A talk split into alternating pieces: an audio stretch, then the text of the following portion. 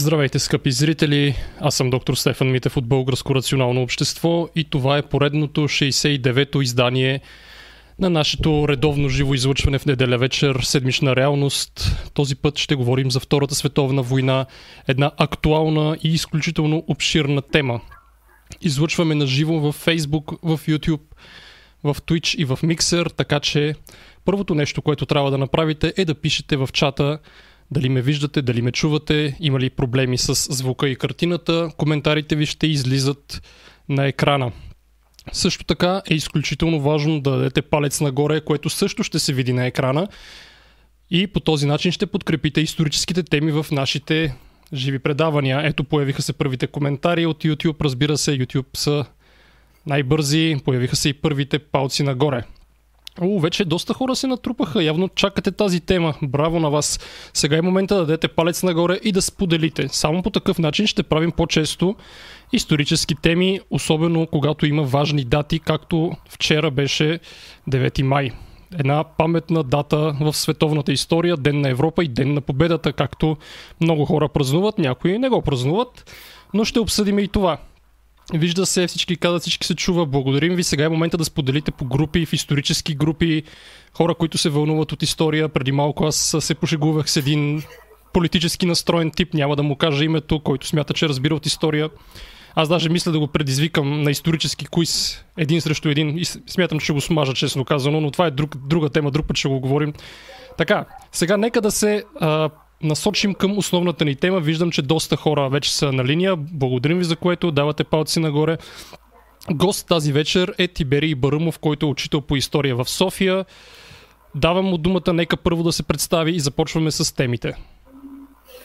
Здравейте, казвам се Тибери Барамов и преподавам история в 139-то основно училище Захари и Круша, а освен това съм и администратор в сайта История на света, който е бих могъл да кажа, един от най-големите в, а, бълг... за световна история, конкретно ли, в а, българоязичния интернет.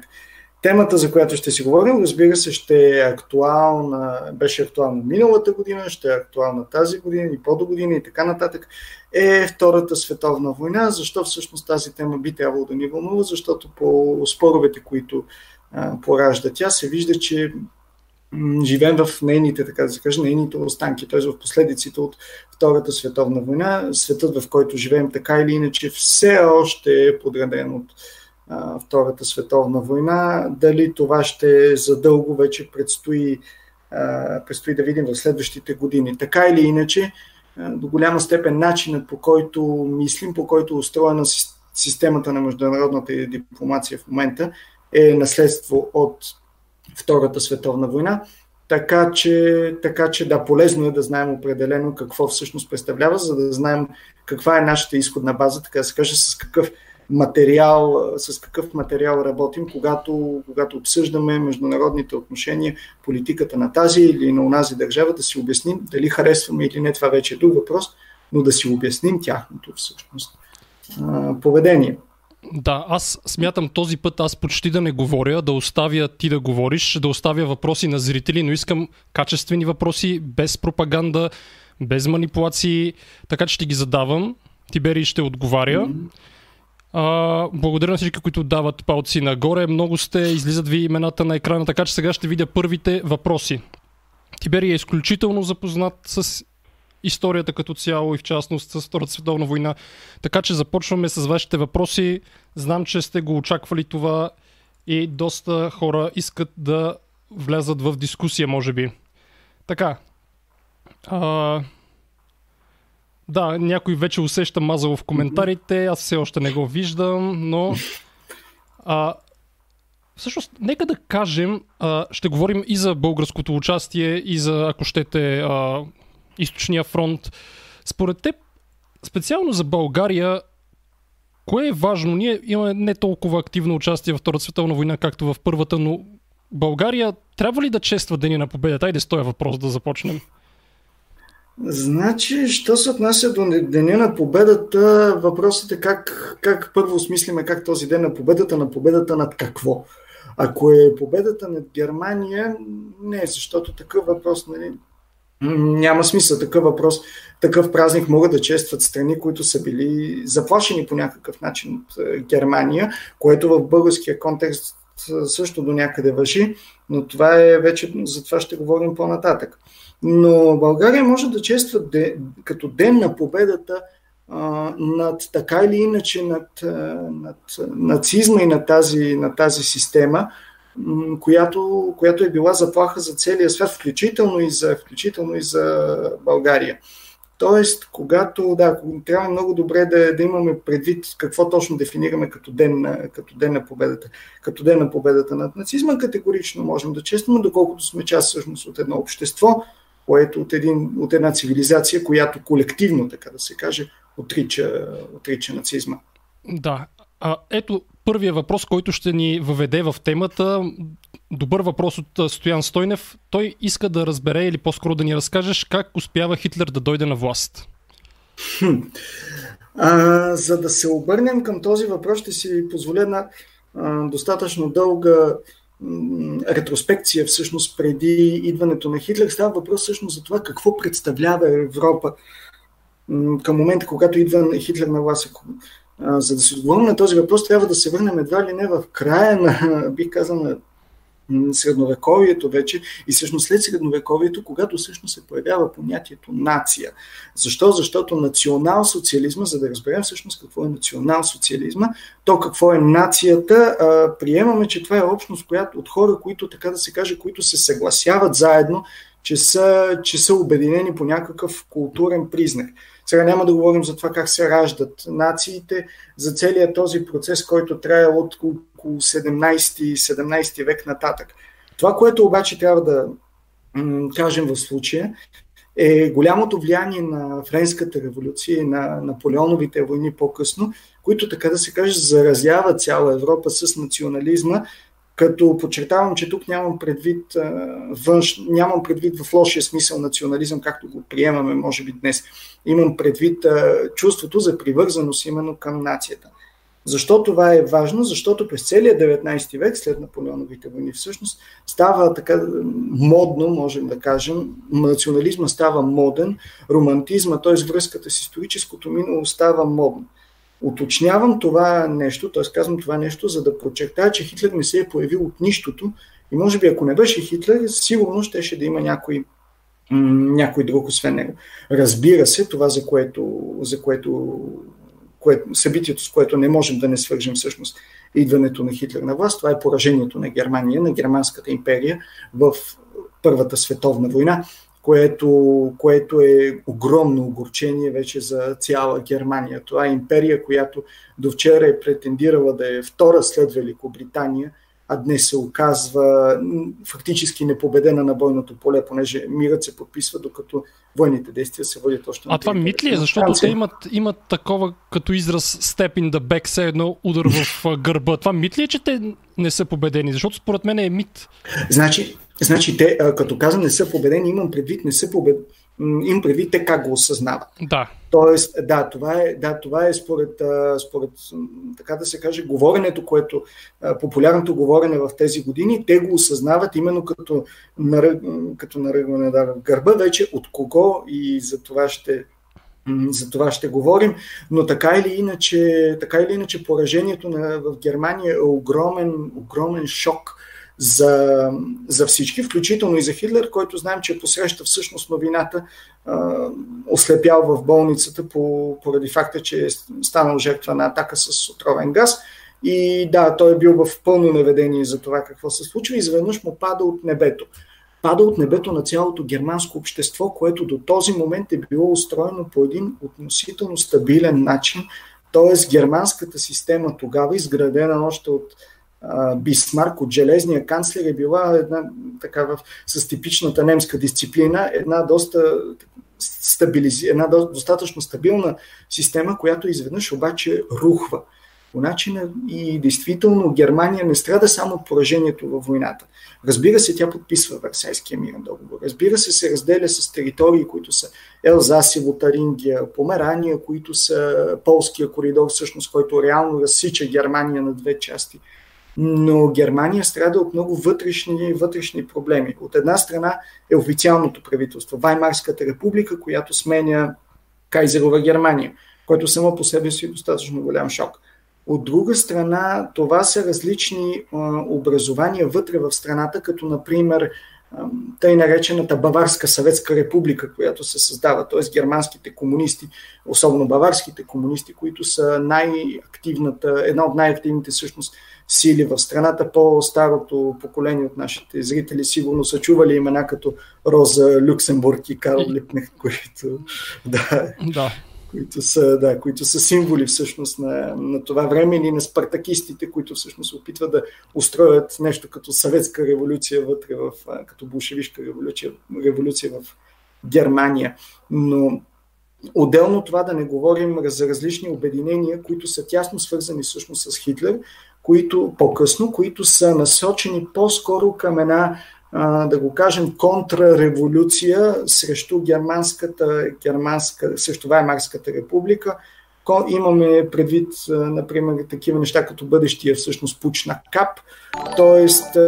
и различни обединения, свързани основно така или иначе с бившите военни, защото навсякъде във Втората световна война, включително и в България, знаем, по едно време идват бивши, бивши военни – Тоест, това са хора, които са останали без, в победените страни. Това са хора, които са останали без работа, които не могат нищо друго и които, освен две неща армията и политиката. Тоест, Хитлер се опира, това, което искаме да кажем, е, че от една страна Хитлер се опира на една доста стабилна, доста стабилна като брой, но неорганизирана социална база от обезверени хора, които до вчера са, им, са имали всичко, а изведнъж светът им се, светът им се е сринал буквално и естествено те изпадат в депресия.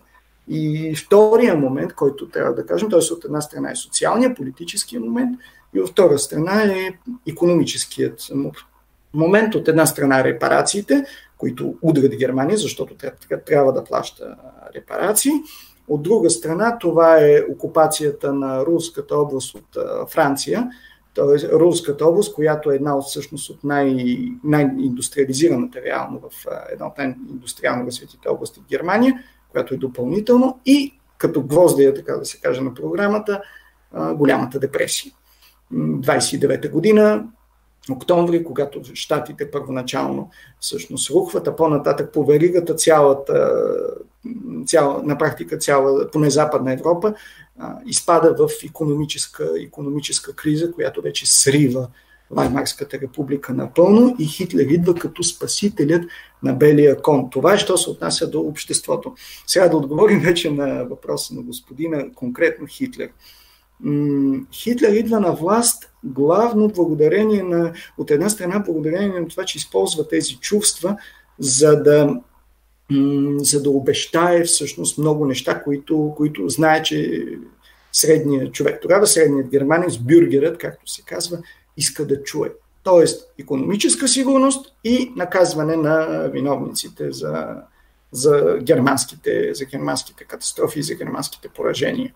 Хитлер идва първоначално, при това знаем, че Хитлер, знаем, че Хитлер не идва на власт с избори първоначално, т.е. той идва на власт, като застава на, на страната на една относително малка партия, немската социал-демократическа работническа партия, която първоначално всъщност той влиза в нея като агент на полицията, така да се каже, да, да информира властите какво, какви са настроенията в тази конкретно малка баварска, между другото. Отново подчертаваме ролята на Бавария в случая, на тази малка баварска партия постепенно се издига в нея и се и, изгражда собствена, национал, т.е. собствена програма, основана върху национал-социализма. Е, знаем, че опитва да организира преврат, така наречения Бирен пуч, не успява, лежи в затвора, там съчинява моята борба, което е Библията на националната Диктува я, даже не я пише, диктува Да, да, да, това диктува, при това трябва да признам, че литературният му стил е просто отвратителен. Но това, с което е ценна моята, моята борба за нас, е, че там Хитлер си казва всичко.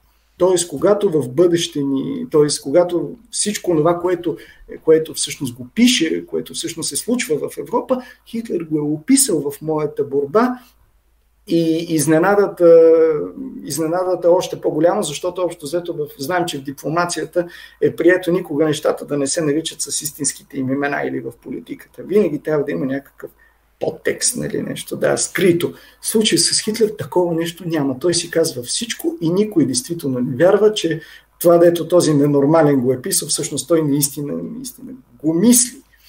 Така и всъщност излиза след това успява да влезе в контакт с Хинденбург. Хинденбург, който е президент на републиката, но, но трябва да признаем, че от една страна е твърде стар. Хинденбург е герой още от Първата световна война, твърде стар, а освен това и дълбоко убеден монархист.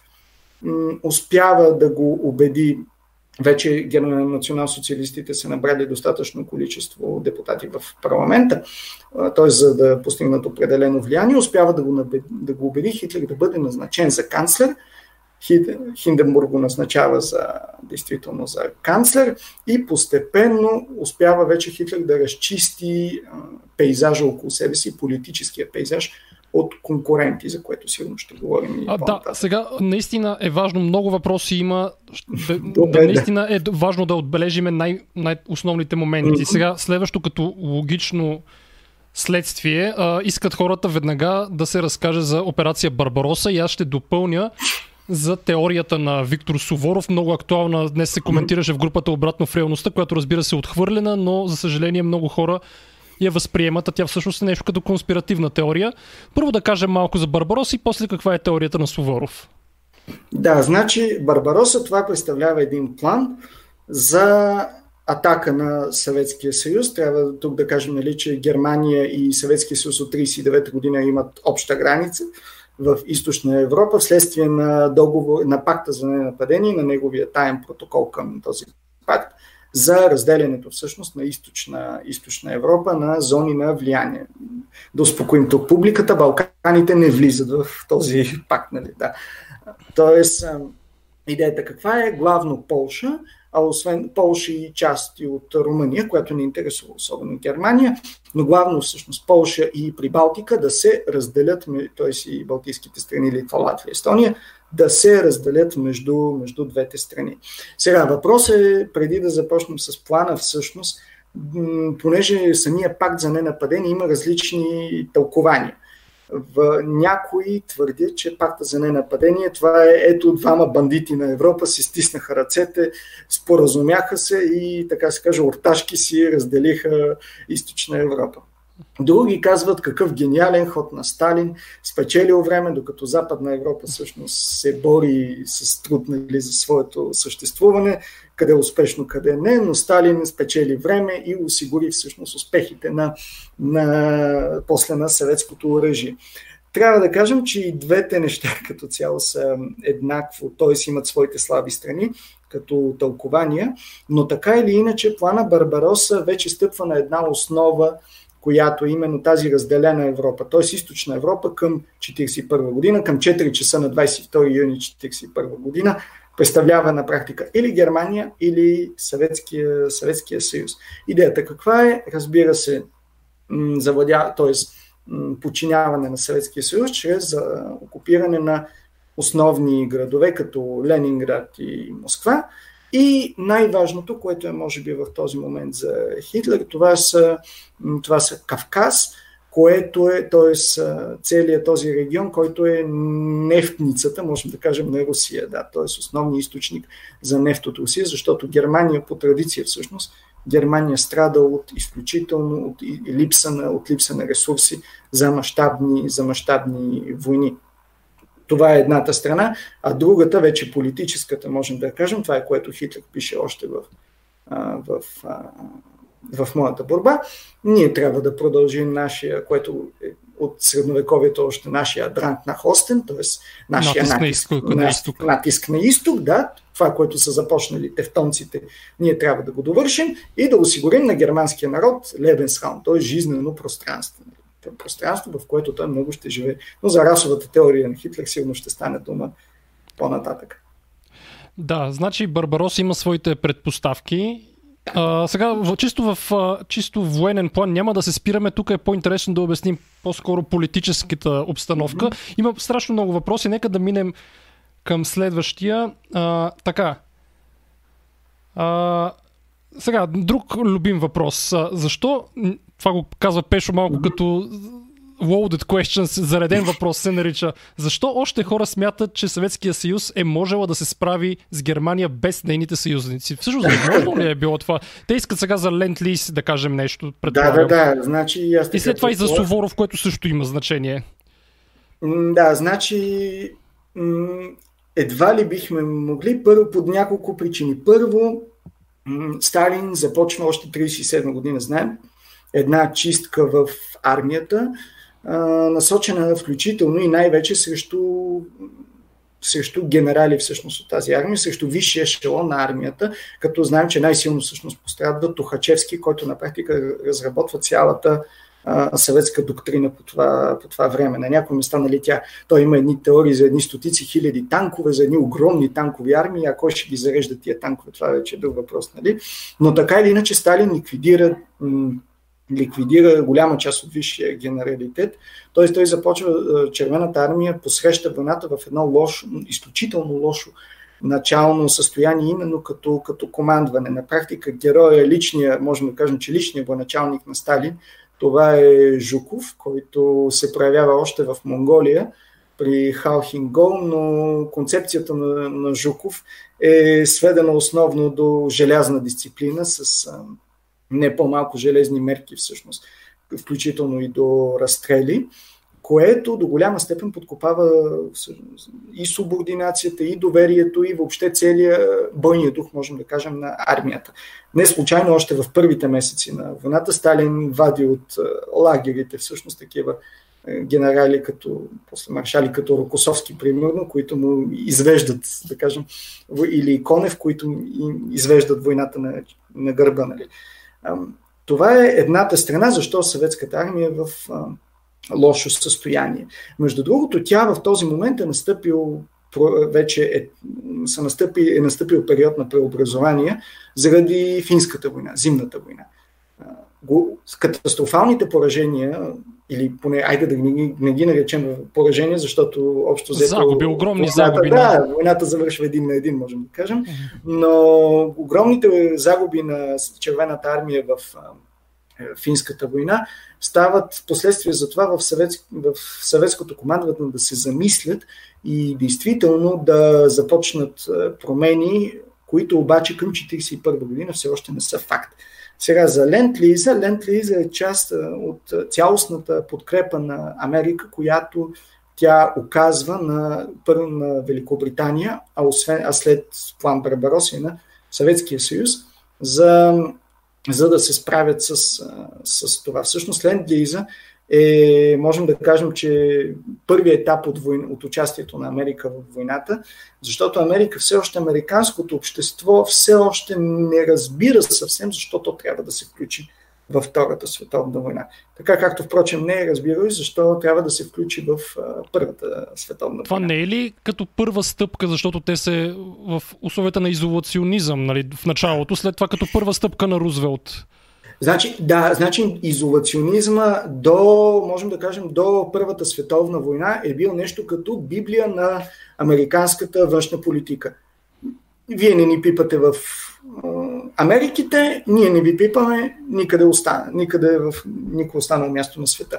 Но вече Първата световна война и политиката на, на Удро Уилсън прави така, особено след като Франция и Великобритания след Първата световна война се оказват в позиция, в по-неизгодна позиция, чисто економически, но така да се каже, възлага голямо, големи надежди именно на, на, на, Велико, на щатите да станат новия световен лидер в някакъв смисъл след, след Великобритания, след като Великобритания вече е ясно, че започва да, да сдава позициите. Така че Ленд-Лиза от една страна действително е решаваща, решаваща помощ. Разбира се, днес в Русия, примерно, категорично отказват и поддържат тезата, че ама ние щяхме и без вас. Най-вероятно нямаше. Най-вероятно нямаше, защото, защото в първите месеци на войната знаем, че немското напредване е просто устремно. устремно и цялата огромна част от съветската индустрия, която е разположена примерно в Украина, в европейската част на Русия, което може да се спаси, буквално заводи, машините на заводи се раз, разгла, разглобяват и се отнасят примерно на Урал, нали, където да заработят отново. Е, докато всичкото това нещо стане, докато започнат пък всичкото това, тя, тя армията трябва да яде, да стреля с нещо и тук се появяват вече на помощ а, американците, които на практика напълно поемат в материален план участието в войната. Тоест, съветското командване в първите месеци на войната е трябвало да мисли за едно. Как да се бие? За снабдяването са мислили американците. Да, а, тук има въпрос за маршал Жуков. А, в качеството му на командир и стратег, какви грешки е допуснал, пита Корво. Лично аз, ако трябва да отговоря, сещам за нещо, което е малко известно, за така наречената операция Марс. Това е атака на Ржев по време на 1942 година, но нека ти да кажеш. Да, значи Жуков като цяло неговия подход е като цяло непонятен въобще за западния човек, вкарван в западния човек, нали, нас в това, в това отношение, а именно подходът за цената на човешкия, за човешкия живот. Тоест, като цяло, стратегията на Жуков щеше да е отлична, ако се биеха, ако се биеха роботи, а не хора. Лошото е обаче, че се, че се бият все пак живи хора и човешката цена, действително, която се плаща за несъмнение, значи тук да кажем, нали, че като цяло Жуков, нали, в край на краища, Съветския съюз е сред победителите. Тоест, да, и отблъсква врага и влизат в Берлин. Тоест, да, Съветския съюз е победител. Нали. Но тук опираме включително и до моралната цена на победата. От една страна, а от друга страна, действително, че Жуков има доста талантливи подчинени, като споменатите вече споменатите вече Лукосовски и Конев, които, например, кои, и други естествено, които всъщност в голяма степен изнасят войната на, на гърба си, а той обира лаврите. Не искам да е прекалено видно, че не съм почитател на, Жуков, на стратегията на Жуков, но да. Да, ето отново има въпрос за Виктор Суворов. Извинявайте само за това те питам. Да, да, много да. хора се вълнуват от конспиративната теория на Виктор Суворов. Да. Значи, конспиративната, конспиративната теория произлиза още от, така да се каже, от корените на съветската, на съветската държава, която всъщност какво е? Че знаем, че Ленин всъщност не е искал да прави а, световната революция в Русия, защото за това му трябват пролетария, трябват му работници, а съветски, всъщност Руската империя с нейните 70 и нагоре процента селско население, нали, от нея никакви работ, никаква никаква световна революция не става. Но знаем, че Сталин всъщност преодолява, т.е. побеждава Троцки в конфликта за власт, именно благодарение на лозунга социализъм в една страна, т.е. ние първо ще построим в Съветския социализма, а след това ще го изнесем, така да се каже, и в Европа, и в останалия свят. Но въпреки лозунга социализма в една страна, това не означава, че Съветския съюз не общо взето изоставил идеята за световна революция. Така или иначе, планът, т.е. девиза на Съветския съюз остава пролетари от всички страни, съединявайте се. Тоест, тази теория произлиза преди всичко от, самото, от самата причина Съветският съюз да съществува и то е всъщност да осъществи тази световна революция. Сега, дали Сталин е искал да напада Хитлер. Само да го кажем, понеже да? ние го знаем какво е, да, но да, да. много хора не го значи, знаят това, да. че, да, че Съветския съюз са искали уж да нападнат Германия и това е било превентивна атака на Вермахта, операция да, Барбароса. Горе да, това е. че ако, че ако да, Германия не е нападнала Съветския съюз, да, ще да стане обратното. А, като цяло, може би, почитавам, може би има а, такова предвид поведението на, предвид поведението на Съветския съюз, което е свързано по-скоро с едно изчакване, действително, с едно наблюдаване и с едно постъпателно, общо взето, напредване на, напредване на Запад. Примерно нападението на Финландия, което не е което от една страна не е съгласувано с Германия, т.е. не влиза в този пакт Рибентроп-Молотов, а от друга страна е явно стъпка към, да, към Скандинавия, към съответно към Швеция и Норвегия, които са по-скоро в немската орбита на влияние. Тоест, виждаме общо взето, че Съветска Русия опитва да се разширява и там, където не са се договорили с с немците. Което, което трябва да ни говори, че Сталин определено имал някакви планове. Най-честото тълкуване е, че Сталин е очаквал, че първоначално ще се сбият общо взето Германия и Великобритания, двете мощни държави ще се, евентуално и Франция, Две, двете, но Франция пада неочаквано за всички бързо. Двете мощни държави ще се сдавят, ще се изтощят една друга и после съветската армия нали, ще мине в триумфален марш през Европа и осъществявайки световната революция. Сега, дали, дали това вече е така, за съжаление много документите все още са засекретени и едва ли скоро ще получим документално свидетелство за, за тези, да, за а, истинските намерения, намерения на Сталин, но така или иначе такива сигнали общо взето, че е такива намерения, че такива намерения има. А, проблема мисля, че на Суворов тук е по-скоро, че той преекспонира нещата, т.е. че той действително, как, как да го кажем, взима сами по себе си верни факти, но ги, но ги тълкува, тълкува пресилено. Добре, нека а, сега, айде първо ще довършиме а, за uh-huh. другите държави, след това ще минем към България. Има въпрос защо yeah. Обединеното кралство и Франция не обявяват война на Съветския съюз след 17 септември, когато се напада Полша от Съветския съюз. Това има въпрос. Защо не обявяват война и на Съветския съюз? значи тук трябва да първо не обявяват война, защото нали, защо няма смисъл да, да обявяват война, т.е. да се, да, да се биеш нали, едновременно срещу Германия и срещу Съветския съюз. Тук при положение, нали, че самото, самото положение на западните съюзници не е, не е много стабилно, при положение, че все още не са сигурни в позицията на щатите, общо взето прилича на самоубийство. Това е от една страна. А от друга страна е в тълкованието, така да се каже, което предлага Съветския съюз, това е идеята, че ами след 7, т.е. на 17 септември полска държава реално няма, защото полското правителство бяга в емиграция в Лондон и Съветския съюз казва, ние в Польша живеят украинци и беларуси, има Украинска ССР, Съветска република и Беларуска Съветска република, ние трябва да защитим нашите, едва ли не нашите сънародници в тези републики и за това влизаме в в, в Полша. Разбира се, това никой не е вярвал нали, на последното обяснение, но причините са по-скоро тактически. Черчил знаем, че не е от най-големите почитатели на комунизма въобще. Добре, нека сега да се върнем на България. Има доста въпроси свързани с България, които са по-взривоопасни. Първо, имаше въпрос от сорта на ние победена държава ли сме и защо някой пита защо не ни канят на парада на 9 май. Ние побед, победена държава ли защото някои ще кажат нали, в заключителния етап а, ние се борим срещу нацизма, първа българска армия стига до драва, някои така ще кажат. Значи ние сме победена държава, защото дипломатически сме признати за такава. Тоест, да, чисто на официални документи ние сме, да, ние сме победена държава. Въпросът вече е трябва ли да сме, трябвало ли е да бъдем признавани за, трябва ли да бъдем признавани за такива. Значи България не е единствената страна, нали, която се опитва в а, определен момент от войната, всъщност след като става ясно, че а, че източния фронт всъщност се обръща, т.е. че съветската армия минава в контрнастъпление, Та България не е единствената, която се опитва да се извърти страна. И Италия от, първа опитва, нали така? Италия, и, Италия поне има, т.е. в Италия поне там може да се каже влизат. Освен това там има конфликти краля Мусолини, пък краля нали, обяве, т.е. реално влиза в конфликт с Мусолини. Получава се нещо като италианска гражданска война, ако можем да кажем която приключва доста бързо.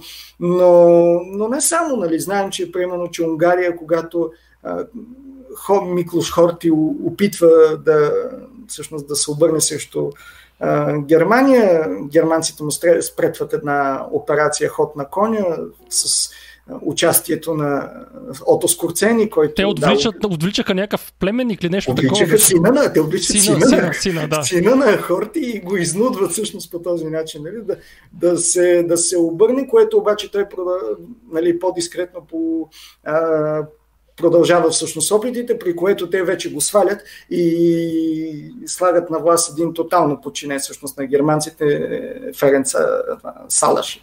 Но т.е. България не е единствената, която се опитва да се обърне.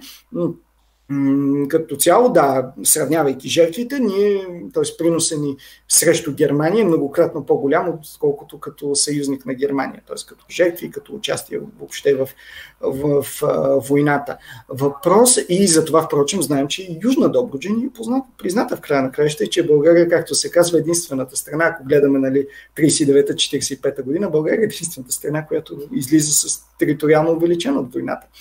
Но така или иначе въпросът е по-скоро емоционален, именно, т.е. победена ли сме или, или победител, отколкото дипломатически. Дипломатически ние сме, ние сме победена. Определено, но трябва пак да кажем, че се разминаваме, може би именно благодарение на това свое участие, с много по-малко, отколкото се разминават други страни. Да, много благодаря на хората, които споделиха и дадоха палец нагоре. Има доста въпроси, аз ще задавам най-интересните mm-hmm. и най, да го кажем, дискутабилните. Сега, задължителен въпрос е, трябва ли да се счита нахуването на съветските войски в нашата държава като освобождение или като окупация? А, значи, нахвуването е вследствие на предварително обявена война. Тоест... Абсолютно. Да, т.е. в този ред на мисли еднозначно това е, еднозначно това е окупация, нали, а, спрямо, нали, спрямо правителството. В причините, по които много хора го считат за освобождение, това е вече не признаването на българското правителство за, за легитимно по това време, т.е. признаване едва ли не на партизанските отряди за представители на легитимната, на легитимната власт. Тоест, това влиза в категорията победителите пишат историята. Да, докато бяха, нали, действително беше освобождение, докато се извисяваха повечето паметници на съветската армия и на съветски ръководители.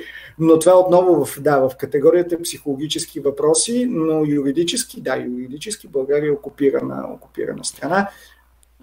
Аз това съм слушал и от други историци, че в историческата наука това е категорично, че е окупация. Нали? Тук може с пропагандна цел да се говори, че е било освобождение, но всъщност историците, които са си учени, те знаят, че е окупация. Да, по документи и по всичко също така, да. България се води окупирана страна. Добре, следващият а, въпрос, а, сега също доста така, а, да го кажем, взривоопасен въпрос е за генерал Луков. Ти какво мислиш? Значи трябва преди да, а, преди да започна, трябва да кажем, че да, в България е имало хора симпатизиращи, даже може би повече на, т.е. имитиращи повече Мусолини, отколкото Хитлер. А, в България действително имало привърженици на, на национал-социализма, искрени привърженици на Германия. Имало е включително и юдофоби, нали, ако трябва да изберем по-коректни термини, нали, т.е. мразещи евреите. Антисемити, да го кажем антисемити го избягвам, защото това включва и арабите по някакъв начин. Така ли? Добре. Еми да наречем арабите антисемити, а те самите са семити. Нали, реално, да. Да. А, да, т.е. но има и много организации, които се обаче се отличават по, помежду си, нали? т.е. български националистически организации. Визираме естествено Съюза на националните легиони, Отец Паиси, Рад за напредък на българщината и така нататък и така нататък. Сега да определяме генерал Луков като, като едва ли не като нацист, нямаме, нямаме някакви данни, нямаме някакви негови изявления, че той е симпатизиран на национал-социализма, едва ли не такъв, какъвто го е, какъв, какъвто Хитлер го е описал. Тоест, да, това е някаква... Тоест, това е пак емоция присъства тук. Сега, определено генерал Луков е бил националист, за което той е любимец на нашите. Някои групи, да.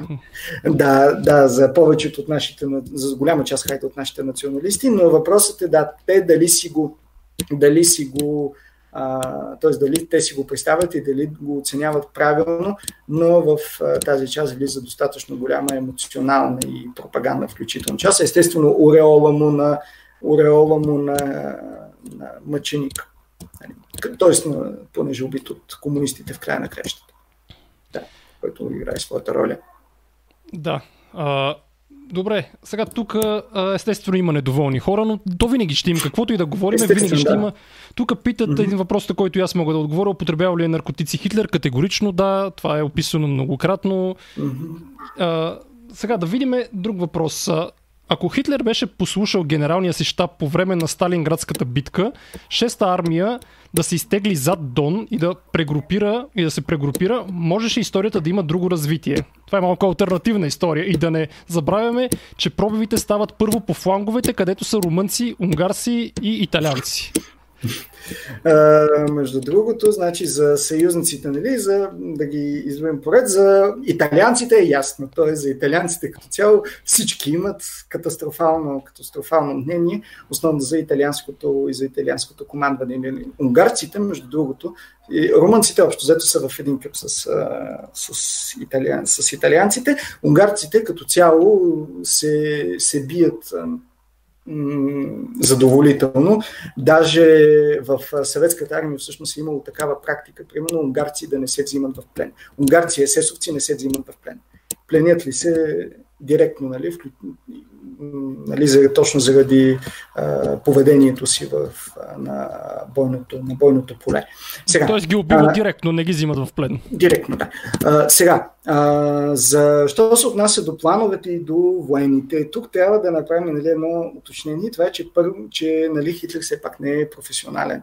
Това е като нали, т.е. този въпрос от ранга на какво щеше да стане, ако опита за атентат върху срещу Хитлер нали, беше успял и всъщност бяха успели военните все пак да го убият. Нали. Тоест Хитлер от една страна не е професионално военен и от друга страна Хитлер е чуш на Германия все пак. Тоест Хитлер е Хитлер е, така да се австрийски провинциал, ако можем да го наречем така. От друга страна, военните в Германия, още от, можем да кажем, от времето на Вилхелм, на, на, да, на Фридрих Велики, военните в Германия са наследствена каста, военните в Германия са част от аристокрацията, Тоест са хора с определено, с определено самомнение и изведнъж им се натриса някакъв тук от никъде, който започва да им, да им дава съвети.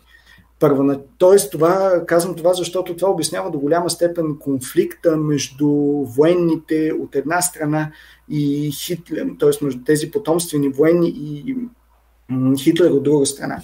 А, изключения, може би, като, примерно като Гьоринг, са само такива хора, които са едновременно и партийни, партийни функционери.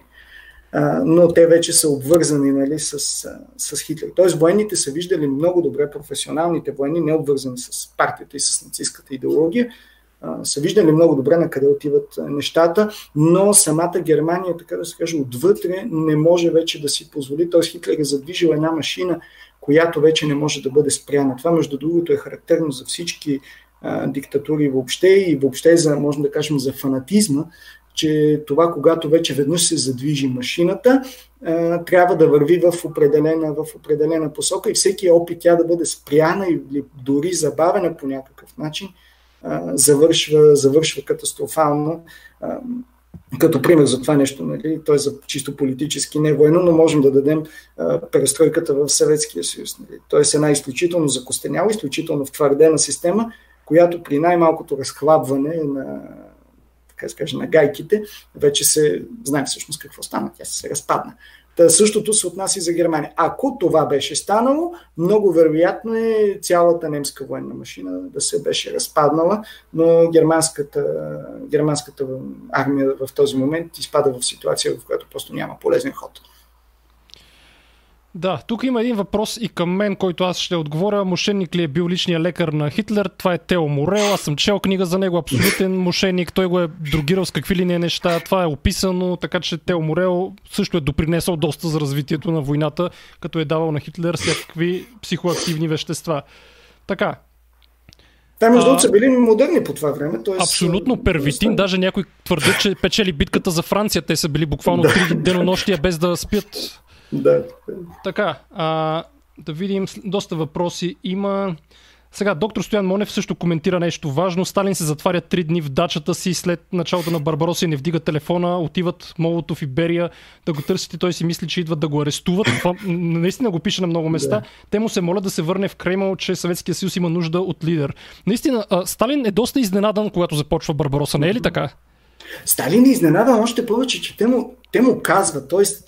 той знае че ще се, че Германия планира в най-скоро време нападение. Има съобщение от шпиони, ама той има, като че не иска да го приеме. Има съобщение, да, в а, Япония, от Япония, нали, да, съветски. Рихард ден, Зорге, да. Рихард Зорге, да, който информира всъщност, който има достатъчно силни връзки в императорското, императорското правителство. И той и общо взето, да, Съветския съюз, т.е. не Съветския съюз, Сталин знае. Въпросът е, че Сталин действително си изградил в, т.е. си изпаднал е в една ситуация, в която си изградил един, един план в главата и вероятно не иска да отстъпи от него. Затова това, което се случва всъщност нападението, т.е. на Германия е шок. Ние знаем всъщност, че докато Германия напада Съветския съюз, отива, вървят последните ешелони зърно и да, хранителни продукти от Съветския съюз към Германия. Те продължават да си вървят, абсолютно. Да, да, да, те продължават да си вървят в първите, първите часове. Тоест, страната изпада нали, в лицето на своя вожд в едно такова състояние на кататония. Нали? Тоест. Аз съм чел даже, че там е имало заповед да не се провокира а, абсолютно по границата никакви неща, да няма провокации. Да не, даже ги питат в първите часове ние да отвръщаме ли на огъня, го питат войниците. Да, въпросът е вече, че тази, че тази система, нали, т.е. има включително и така такава теория, че това е било изпит на, така да скажа, тест на Сталин. А, става дума за това, че Иван Грозни го пробва същия номер през в своето целуване, той се отказва се от престола и ето аз се отказвам, правете с мен каквото искате. И те му казват, не, нали, върни се на трона и по този начин бетонира, бетонира властта си. Но това вече пак да е в тук има, искам да отговоря а, на един коментар, който не ми харесва. Mm-hmm. А, Рудел пише в биографията си, че когато преминават границата с штуките, се натъкват на колони от военна техника в посока на запад. Германия изпреварва Съветския съюз първия удар. Това пак е за Суворов. А, сега. Рудел първо, аз съм учел книгата Пилот на штука, между другото. Той е първо, че е фанатичен нацист, той е най-декорираният нали, пилот от Луфтвафе за цялата война. Обаче а, той, той е бил един пилот, който е отивашъл на един курс при Той как може да каже а, къде да. Съветския съюз е искал да, да атакува. Това е леко абсурдно. 4 часа сутринта, нали? Да, да. си представяме да видимостта каква е. Да. Добре, а, така, сега а, някой коментира, че а, Значи, момент само да, да, да спомена нещо. Значи, действително в този момент има, в, а, има движения, руски движения, обаче руски, които, сигурно може би това ще спомена, нали, руски, които, не съветски, които симпатизират на Хитлер. Има в Китай, примерно, а, Руския фашистски съюз и така нататък, но те са, да, но те са а, такива, емигрантски. Тоест не, не е била чак толкова голяма любовта между двамата. Интересен въпрос. Има ли роля Съветския съюз за влизането на България в страната на пакта или ние просто нищо не сме можели да направим? Германците са на север от Дунав ще ни премажат, ако ние не, не, не се съюзим с тях. А, има, от една страна има роля Италия. А, заради това, да, че влизат в Гърция и Германия се налага да им помага. От друга страна, а, има го този момент, общо взето, действително го има страхът от, страхът от болшевизма в цяла Европа през това, през това време, но трябва да кажем, че, примерно, що се отнася до България, че и не само до България, ами България и Югославия, че в тези няколко, където има достатъчно силни комунистически всъщност движения, но че те са в един такъв шок от, април, от март-април до, до юни, понеже не знаят какво, какво да правят. Инструкции не идват и следователно да, те не знаят самите как да, как да реагират. Тоест, след като самите комунистически движения са били в този шок, не можем да смятаме, че същия този шок е ръководил германската, българската, извинявам се, външна, външна политика, по-скоро да, натискът от страна на, от страна на България, но мисля, че ако България не беше в, на пътя на, на германската армия към Гърция, спокойно щяхме да сме в позицията, примерно, на Турция, т.е. опитвайки се да балансираме, но да се държим убедено зад войната. Така, доста суперлативи. Да, и ако нямахме, супер... суперлативи има за, за изказа ти наистина. Между другото, някакъв шум се чува като че ли има някакво натискане на бутони, но ако не е така, ето следващия yeah. коментар. Така, Димитър Димитров коментира, че дядо му е бил ветеран от Втората световна война, ПВО, биеше се в Кавказ, чак до Прибалтика, благодаря на Бог оцеля и се прибра жив и здрав от войната, заедно с своите двама брати. Интересно, може да разкаже повече за него. Така, а, има доста въпроси от сорта на а, кой финансира немците? Едва ли не пак някаква конспиративна теория. Кой финансира немците? Въобще може Ох, да този въпрос, че, да, че Хитлер е взимал от евреите, така, нали, че пък после да, да не ги връща тези, тези заеми всъщност.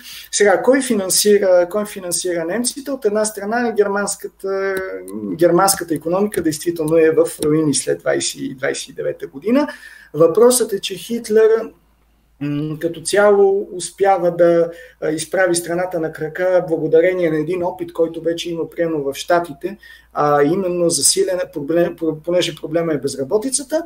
Идеята е правим големи инфраструктурни проекти, които приемно в Германия това са това е мрежата от автобани, магистралите, т.е. правим големи инфраструктурни проекти, заемаме хора в тях и така лека по лека нали, излизаме от кризата. Т.е. кризата действително е страшна, но в същото време бихме могли да кажем, че а, излизането от нея е било съвсем предвидимо и не е задължително да е благодарение на Хитлер. Действително, действително, безработицата ние можем да сравняваме, че безработицата след идването на Хитлер на власт пада просто главоломно но тук имаме изкривяване до голяма степен на статистиката, понеже в, както в Съветския съюз, така и в нацистска Германия не е възможно да си безработен. Тоест влизаш или в социалната, или в службата на Райха, трудовата служба на Райха, или по някакъв друг начин си, си ангажиран в различни проекти на държавата и се водиш на работа. Да, сега също е много така актуален въпрос, а, който явно е от, или от анонимен а, човек във Фейсбук, или ме е блокирал, тъй като не виждам името му, което също е хубаво, ако ме е блокирал. Да коментираме а, българската позиция по отношение на еврейския въпрос, как сме успели да не депортираме българските евреи, а, бидейки на страната на Германия.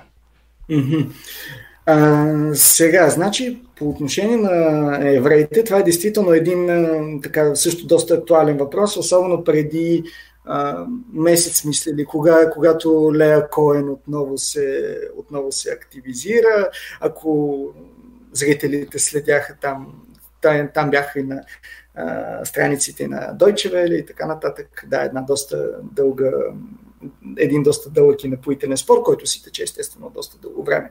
Сега, българската позиция по отношение на евреите, естествено ние ги спасяваме, но тук трябва естествено да кажем, че а, не успяваме да спасим всички. Т.е. трябва да подчертам, че България все пак не успява да спаси, защото ще го отбележим това виналие на България всъщност, евреите от Македония и Беломорието, защото предполагам, че ще стане, че ще стане дума и за, и за Македония.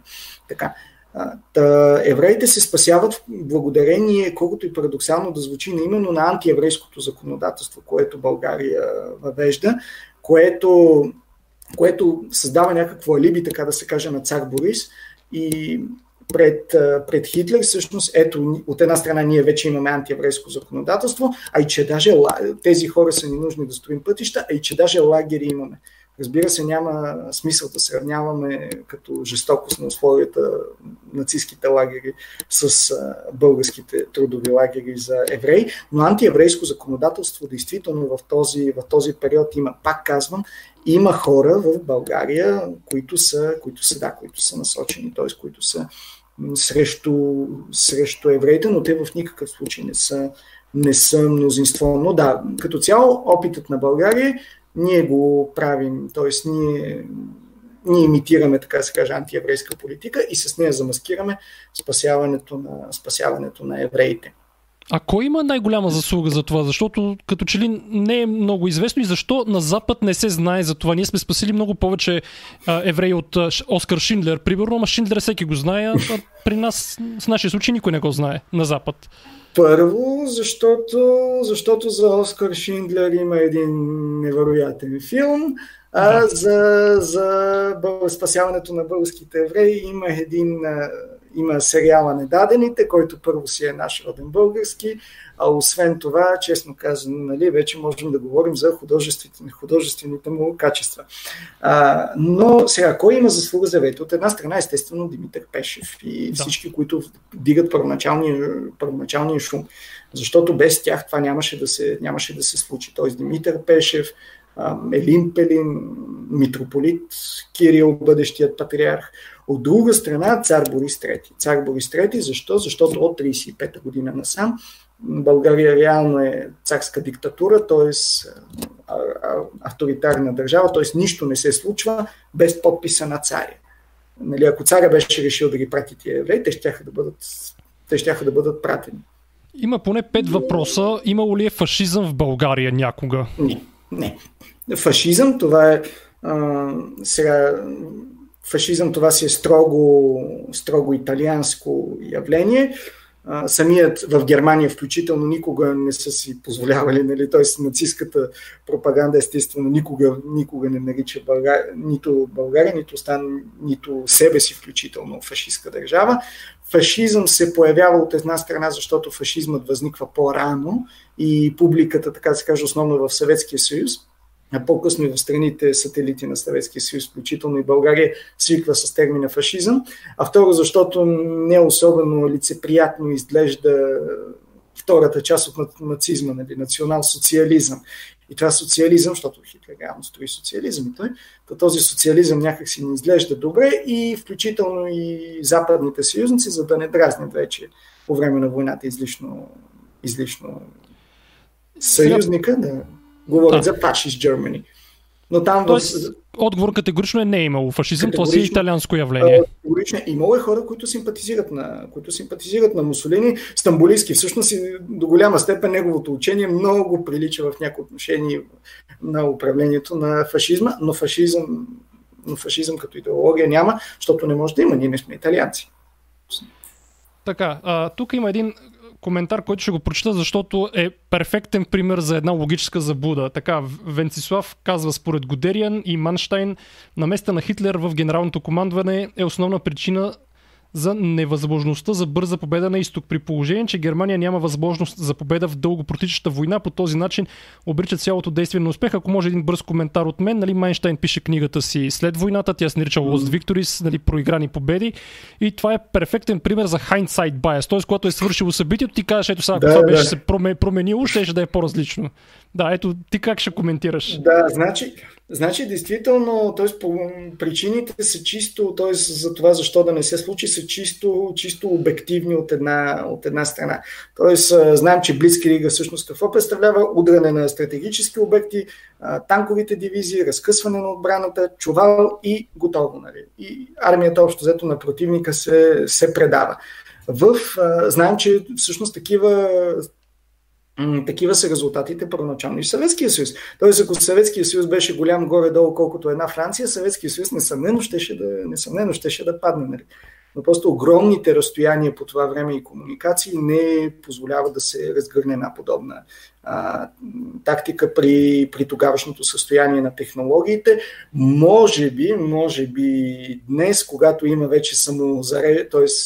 зареждащи се самолети във въздуха, когато им вече има ракети и всичко това, може би днес може да се установи нещо, да, се направи нещо такова. Дай Боже да не, разбира се, да не Абсолютно. Да, да, да, но не се случва повече такова нещо. Има да. а, така, разбира се, друга задължителна тема, която е доста спорна и до ден днешен за смъртта на цар Борис. Естествена смърт ли е било или някой подпомага болестта му? Не, значи м- като цяло с цар Борис, нали, това, което е общото мнение, че е бил здрав, изключително здрав човек, естествено подложен на, то колкото и да е здрав, подложен на страхотно нервно напрежение в, в, последните, в последните всъщност години от живота си, което няма как да не се окаже причина за инфаркт или инсулт. Което се смята за диагнозата. Нали. Но от друга страна, за факта визирам, нали, но от друга страна, що се отнася до теорията нали, за отравянето, трябва като кажем, нали, че цар Борис е отравен, трябва да кажем кой, кой го е отравил. А тук вече общо взето всички се блъскат нали, на опашката за да, да са кандидати. Нали. Знаем, че и британците, и са заподозряни, и немците, и руснаците, и княгиня Мафалда по, ня... по лични причини. Тоест, да, имаме един, т.е. може, би, може и да е отровен, действително, защото, защото цялото му, т.е. цялата промяна на здравословното му състояние скоро след посещението при Хитлер, изключително подозрителна, но, но вече не можем да говорим пак с, с точни данни. Да, няма как да сме категорични за това. Да сме. Още повече, че знаем, само сърцето е запазено, т.е. запазено, да. Тоест и аутопсия дори някаква не може още суперлативи за теб има от Арета Зумерова, което казва продължавайте да каните такива еродирани хора като Тибери и други исторически подкасти. Изключително интересно разказва. Така. А, следващия въпрос. А, а, така. Тук има някакви вицове си разказват за падането на Франция. Тях няма да ги четем. Те са ясни, да. Между другото, Франция щеше да се справи брилянтно, ако това беше, ако Втората световна война се водеше като първата. Тоест линията между едно действително е била едно, да, чудовище. Сега за лагерите, трябва да кажем и за лагерите, и за, за Холокоста, няма как да минем без да. това. А, Иван Борисов казва доста нещо, което на мен е доста странно, бих казал скандално, не съм, не съм запознат за това. Нацистските лагери в кавички са имали басейни, спортни игрища, оркестри, театрални постановки, дори и вътрешна валута, с която са можели да пазаруват. Но да кажем нещо за лагерите. Сега, вътрешни, идеите с вътрешни валути и такива неща е действително е имало, само че не в лагерите, а в гето, т.е. в различни, в различни гета, които са, които, нали, тези неща за басейните, за спортните площадки, вече тях пък съвсем не ги, не ги коментирам. Нали. А, сега, говоряки за политиката срещу евреите, трябва да кажем, че Хитлер стъпва всъщност на една а, стара, стара, още средновековна германска традиция на периодични гонения срещу евреите още от средновековието. Тоест Хитлер не е напразно, нали, всички, предполагам повечето от нас, са гледали чудесния венецианския търговец Сал Пачино, нали, ако не да, пиесата на Шекспир. Той е средновековната или са чели балада за доблестния рицар Айван Хол на Уолтер Скот. Тоест цялата тази средновековна традиция си, като си за омраза срещу евреите, си остава и си изгражда определен образ нали, на човека, който с гърбавия нос, къдравата черна коса, който жадно там научно потрива речички, нали, как сега ще ги продадем и така нататък. Тоест Хитлер стъпва, това го уточняваме, за да кажем защо, примерно, няма особена съпротива на немското общество срещу Холокост, защото все пак това са нали, съседи, които са живели до вчера заедно и изведнъж се оказва, че ти си еврей, пък ти не си и ти отиваш в лагера, ти не. Сега, т.е. лагерите, още повече, че си имаме документи, действително, окончателно е трябвало да бъде решен, да, еврейския въпрос, чрез ликвидирането на евреите. Сега, тук трябва да кажем също така, без да искаме да, да подпаваме различни конспиративни теории, но че идеята за еврейския въпрос предшества, за окончателно всъщност решение на този въпрос, предшества, предшества Хитлер в някаква степен. Става въпрос за едни такива планове, които така и не се, не се осъществяват. Например, да се създаде еврейска държава на Мадагаскар, или на Съветския съюз да се изпрати да се създаде, тя между другото и днес и съществува, еврейска автономна област в далечния изток, т.е. в някаква степен нали, да, се, да се изолират евреите на някакво, на някакво, някакво място. И когато вече това явно става, става невъзможно, вече планът остава един, а именно да, ликвидирането на евреите, при това съвсем целенасочено, с онази, която така днес ни очарова германска педантичност, т.е. всички тези, които могат да работят, работят, тези колкото могат, извършват се знаеми експерименти. Мисля, че повечето хора не е нужно нали, да им се казва нали, какви неща са си извършвали. Не, защото някои твърдат, че въобще не се е случил Холокоста и това е за съжаление, конспиративна теория, която има почва и у нас, за съжаление. Но... Да, това са отново, нали, т.е. можем да го кажем, жертви нали, на същия, същия този много ефективен, нали, много вли, влияещ образ на а, лукавия евреин, който нали, ще те купи и ще, ти, ще те продаде, който пие кръв на християнски деца и реже парчета живо месо. Нали. Тоест, но това е един образ, който си съществува в европейската култура от векове, на, от векове наред и вече след Холокоста вече действа като едно действително силно лекарство за избавянето от него. Сега тук Мишо от Марс коментира, че Даниела Горчева изследвала въпроса за спасяването на българските евреи и категорично разбива мита за вината на България за депортирането им от новоприсъединените и администрирани територии, който упорито е поддържан от другарката Еди Кояси и компания Така. Ами, сега... Значи, значи България, ако има вина, тя е, че Тя е, че по антиеврейското законодателство всъщност получават м- всички граждани, т.е. всички жители на ново присъединените земи, включително там гърци, сърби и така нататък в Македония и в Белморието, получават българско гражданство. Евреите не получават.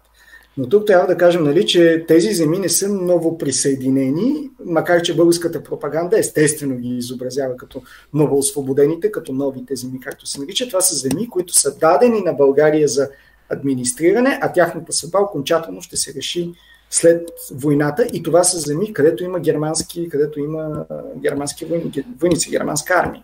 Така, Тоест, о, да, о, извинявай, но това видях да. един прекрасен въпрос. Просто Слушам, трябва да, да го задам, докато не съм го забравил. Да. Това мен лично много ме вълнува. А, какви са религиозните възгледи на нацистите? Християни ли са били? Защото знаеме какво пише Гот Митунс и така нататък. Да, значи Гот Митунс, това е още Хитлер, между другото, стъпва много силно на наследството на Германската империя, т.е. на Втория райх, на Кайзерова Германия. Т.е втория, третия райх, не случайно е третия, защото нали, стъпва на наследството втория и от а, първия, т.е. да. Но т.е. Готмитун е още от германската, от германската империя. Сега, от една страна, германската империя и после Хитлер същото го прави това нещо. Като цяло, да, Германия е, т.е. официално е протестантска държава. Германия, както знаем, наполовина е всъщност протестантска, Северна Германия е протестантска, а Южна Германия е католическа. Но герма... още в Германската империя се, всъщност цялата германска идентичност нова се върти по-скоро около, около протестантството. Сега Хитлер разбира се, подкрепя, подкрепя църквата, т.е. подкрепя, ще кажем, нали, как. Нещо повече, знаем, че той, примерно, си сътрудничи много добре с, примерно, с знаем босненската дивизия Ханджар и така нататък, той се опитва се да инкорпорира някакси исляма, включително и в, в, нацизма, по еврейска линия, естествено, по линия да, на всеобщата ненавист към евреите.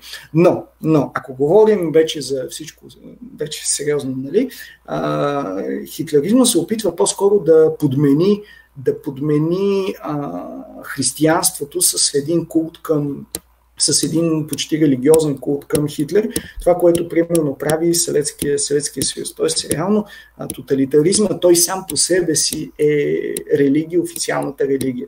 Защото знаем за много пастори, например, любимия, много хора може би са чували стихотворението на Мартин Нимелер, който е бил, нали, ако, когато дойдоха нацистите за мен. И всъщност той е бил главен пастор на Хамбург, т.е. той си бил протестант до музика на костите. Но понеже е бил критичен спрямо нацистите, съответно те го прибират и го откарват в концентрационния лагер. Тоест, реално тоталитаризма, това, което нали, отговор, че тоталитаризма сам по себе си е религия и не търпи конкуренция. Той може временно да отстъпи. Може, както Сталин, примерно, Сталин също е, знам, че е направил някакви отстъпки към християнството, към православието, по-скоро по време на войната, възстановил патриаршията и така нататък. Но, но това по никакъв, Сталин, нали, по никакъв начин не прави Сталин дълбоко православен човек и едва ли не да искрени вярваш християни. А, Мартина Маринова, дама ни пита, браво, че се е включила. След края на войната много германци твърдят, че не са знаели абсолютно нищо за лагерите. Смятате ли, че това действително е така? между другото, между другото е възможно. възможно е много хора, защото, защото като цяло, да, лагерите не са били от най-афишираната част на това. Много хора действително го казват това, за да се, за да се оправдаят, за да се оправдаят по-късно но, но лагерите, честно казано, са, са част от германската политика, която е открита достатъчно късно. Ще дам сега, за да хората ще питат сигурно, ама как така, защото днес, като се каже нацизъм, човек си представя, човек си представя първо лагери. Ами, просто по-старото поколение сигурно може да се замисли кога за първ път научиха за съществуването на, на ГУЛАГ, на съветските лагери и ще си спомня, че вероятно е било сигурно някъде 80-те години перестройката. Тоест, тоест напълно, е, напълно е възможно, ако не са знаели точно за това, ако не са знаели, така да се каже, защо, т.е. защо са тези лагери, то, т.е. ако са знали, че ги има тези лагери, то е много вероятно да не са знали за мащаба на лагерите. Т.е. за това колко хора всъщност, всъщност поемат. Да. Извинявам се само една, една секунда. Не забравяме, че става дума за а, епоха, където няма интернет. Хората си общо, нали, телефоните все още не са, нали, няма, няма мобилни телефон, няма такива неща. Тоест, а основната, основният източник на информация, всъщност единственият официален източник на информация, това е, това е държавата. И, да, радиото най-вече Радио, и държавата. Кино, Вестници. Да, така, вестници, да. Спасимир Иванов, браво, най-добрия ви подкаст от много време. Аз го познавам него, радвам се, че ни гледа така. А, да видим. А, да, а, няколко човека коментират, че се чува някакъв звук. Мисля, че в момента не се чува. да. Така, а, за Розенберг искат много хора питат за Розенберг. Той е нали, философ, идеолог на нацизма, ама какво пък толкова ви е интересен? Може ли да кажем нещо по-съществено за него? Значи за цялата тази идеология можем да кажем на, на нацизма. Това е с което тя може би се откроява от всички, т.е. от целите, от останалите движения в Западна Европа поне и това е именно тази, тази мистичност, която, която присъства. Нали. Казвам в Западна Европа, защото отново правя нали, аналогията с Съветския съюз, че в Съветския съюз, особено в по-ранната му история, също има такива опити, едва ли не за създаването на свръххора, нали, разни генетични експерименти. Тоест, Тоест, като цяло, като цяло тази идеология действително е, действително е свързана с с, а, с мистицизма, м- което е да, лично влияние, може би, на, на самия Хитлер преди всичко и доказателство, че общо взето е има така с психиката нещо. Но от друга страна, да, и една секунда само, но от друга страна това е логично следствие на, от духа на епохата, когато технологиите навлизат масово в а, живота на хората и от една страна мистицизма хората изпадат, така да се каже, в а, едно състояние, нали, че искат да, повече, малко повече мистерия, а от друга страна, че си мислят, нали, т.е. всичките тези експерименти срещу евреи, т.е. че един вид това е победа на технологията на човека.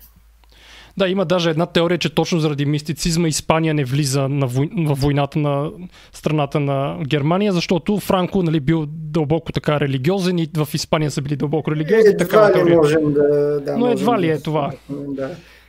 Така, какво ще кажете за теорията, че английското кралско семейство и аристокрацията са симпатизирали на Третия райх и че втория най-силен човек в райха е заловен в Шотландия точно на дипломатическа мисия? Това за дипломатическата мисия малко не съм сигурен, но Значи, като цяло, като цяло действително симпатия е имало, ама не естествено в кралското семейство, ами по-скоро в, т.е. в определени негови членове и в... Едуард VIII. В Едуард VIII кратко управлявали, нали, и да, и жена му, които всъщност са били в някаква степен, да. Сега, Хитлер на времето си бил, т.е. на времето си бил привлекателен, и Мусолини, между другото, са били привлекателни най-вече заради борбата си срещу срещу нацизма. Трябва да, сега трябва да кажем, че днес демокрацията се смята нали, за безспорния победител в Европа и още взето се смята нали, за бонтон, както сега, за добър тон, човек да говори за демокрацията в първата половина на 20 век обаче това не е било така. Тоест, реално, освен Великобритания, Франция и може би Чехословакия в, и скандинавските страни, в, в Европа е нямало демокрация, т.е. навсякъде в един или друг период от време идва, има диктатура и това се е смятало за духа на, така за духа на времето. Тоест. Браво на него! Той вдига Германия от нищото, възстановява, освен това стои като защита срещу, а, срещу комунизма. Това, че, това, че говори нали, против евреите, е, то се сигурно някой нали, там вкъщи си почушва там нещо против тия гадни евреи. Тоест, тоест в някаква степен Хитлер е влизал в а, душата и в а, начинът на говорене на средния гражданин, именно на бюргера. Между другото имаме протести от, от Америка по това време, нали, смисъл, които са против война с Германия. Добре, може би последни няколко въпроса, иначе доста, да, доста а, гледащи има доста въпроси. Има аз наистина подбирам най-интересните от тях. Хедър Джиджи иска да кажем няколко думи за ролята на гестапо в войната и оказват ли съществена роля а, тайната полиция? М- значи, тай, тайната полиция а, има предвид върху хода на войната ли? Ми най-вероятно. М- Не по-голяма, отколкото примерно оказва, оказва НКВД или да, в Съветския съюз. Тоест, гестапо, е, сега гестапо, т.е. работата на гестапо не, официално не е да се намесва в хода на войната. Тоест, гестапо влияе на съдбите на отделни хора, безспорно, но гестапо няма, примерно, няма инструментите да, да влияе чак върху, върху стотици хиляди хора, върху армии на стотици хиляди хора. Просто работата на гестапо не е това. Работата на гестапо е да се бори с противниците на, противниците на, на режима. Тоест, ако е за хода на войната, не, но и не е работата на гестапо това нещо. Да. А, имаше въпрос да мине малко и на а, другия фронт, така да го кажем. А, дали а, пускането на атомните бомби е военно престъпление? Имаше такъв въпрос. Тук отново навлизаме в в, моралния, да, в моралната страна на въпроса и в емоционалната анализ. Значи не е, не е военно, т.е. от една страна, чисто юридически не е военно престъпление, за разлика примерно от бойните газове, но не е военно престъпление, защото все още никой не е забранил атомните бомби. Защото никой не е знаел, че може да има такива, разбира се. да, че има такива. Сега, това е чисто, нали, чисто юридическо. Ако бяхме машини, щяхме да разсъждаваме така. А, тоест, можем да говорим само да, от емоционалната страна. Всъщност, е, причините трябва да ги видим за пускането на атомните бомби. Защо са пуснати? Три причини. Първата е за да се сломи най-накрая японската съпротива. Знаем, че японците общо взето са решени да се, да се борят до последния човек и а, американците правят а, такива, всъщност правят изчисления, които става ясно, че всъщност една, а, един десант на японските острови ще струва многократно повече в а, в човешки жертви, отколкото ако бяха, отколкото само са жертвите на атомните, на атомните бомби. Втората причина е всъщност да си спробва бомбата, нали, нови, нова е, дайте да видим всъщност какво може това оръжие. И третата причина е да се покаже демонстрация на сила в назряващия конфликт с Съветския съюз, който отгоре на всичкото започва да, да протяга, така да се каже, ръце първо към Манчжурия, японска Манчжурия. А, и като каза Манчжурия, имаше въпрос, всъщност не е ли навлизането на червената армия в Манчжурия това, което прекършва гръбнака на Япония и те заради това да се предават, а не заради атомите бомби. Това също има като теза на някои хора. Значи въпросът е доколкото тези неща се случват приблизително едновременно, въпросът е нали, а, колко, колко колко да, щяха да, да, се, да се задържат Япон... колко щеше да се задържи всъщност бойния дух на японците. Честно казано, доколкото знаем, примерно за камикадзата никога не са липсвали доброволци, т.е. можем да, да предположим, че да, ще, щяха да продължат. Просто това е един друг, друг начин на мислене, който за японски става дума, който не, някакси не се свързва с, с, с нашия. Атомните бомби все пак са вече решаващото, решаващия кос. Нали? Сега. А... Но пак причината не е само Япония. Тук му се чудех кой ще спомене тази конспиративна теория. Това е Николай Шопов за конспиративната теория, че Хитлер е избягал в Аржентина. Чаках някой да го каже това. Защото е заловена подводница дни след падането на нацистите какво ще кажем за това? Това според мен не, дори не заслужава коментар, но ще кажеш ли нещо за ами, Мога само да кажа, значи, откъде се появява всъщност действително това, че много, много нацисти бягат в а, Аржентина и въобще в Латинска Америка и, и между другото те се в някаква степен нали, успяват да намерят убежище там. Спомням си преди време, че имаше, беше популярен доста с интернета като мим за един, ако не се лъжа, бразилски прокурор, който се казваше Хитлер Мусолини. Просто това му бяха двете имена. Тоест, не, че родителите му са били нацисти, просто човека така се казва. Нали? Тоест, действително, да, много нацисти бягат в Латинска Америка, но Хитлер не е сред, не е сред тях. Не може, не може и да бъде, сега да кажем, нали, защо не може да бъде сред тях. Не може да бъде, защото Хитлер можем да кажем, че от всички нацисти той е най-убедения нацист. Тоест той искрено е вярвал в това, което пише, а именно, че ако германския народ не победи, че това е последната битка за германския народ и че ако германския народ не победи, то значи той не заслужава да бъде победен и ако изчезне от лицето на земята, то той а, заслужава да изчезне от лицето на земята. Тоест, ако допуснем, че Хитлер избягал в Латинска Америка, това би означавало, че, че той вече не е истински нацист. Тук, като споменахме военни престъпления, няколко човека скочиха да се коментира Дрезден. Иван Борисов казва, защо, защо не коментираме Дрезден, който е бил унищожен, въпреки че войната на практика е била приключена и Дрезден не е имал никакво стратегическо значение и е бил приютил много цивилни бежанци, които са спасявали от други части на Германия. Да, това за, това за бежанците е така. Дрезден действително е сринат с сринат с земята. Сега това, което трябва да кажем за, въобще за Втората световна война, че това е подобно всъщност на Първата световна война, че това са две войни, които се водят в противоречие всъщност на всички, на всички закони, които съществуват към този момент за военното дело. Това е една тенденция още от, и от Испанската гражданска война, и от нападението на Етиопия, от Японско-китайската война. Тоест, въобще в целия период се смята, че, да, се смята, че поради липсата на качествен инструмент за международно, за, всъщност за налагане на международното право, се, се смята, че това което, това, което се може, значи е позволено и за съжаление това се отнася не само за Германия, но и за, но и за западните съюзници. Нали, примерно светът говори за лагерите в примерно в Полша, но рядко се споменават лагерите, които американците правят в Штатите за всички американски Японци. граждани от японски происход, нали? японци, корейци и всякакви такива. Нали? Или за всички от тези корейци, които някои от тях до ден днешен живеят, примерно в Казахстан, които Съветския съюз изселва от далечния изток, да не служат като шпиони в, на страната на Япония.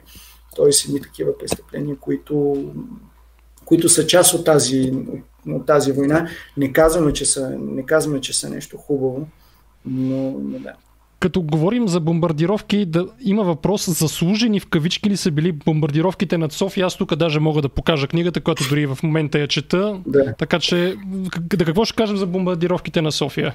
Какво да, какво да кажем? Тоест, обявя, обявяваме война на Великобритания.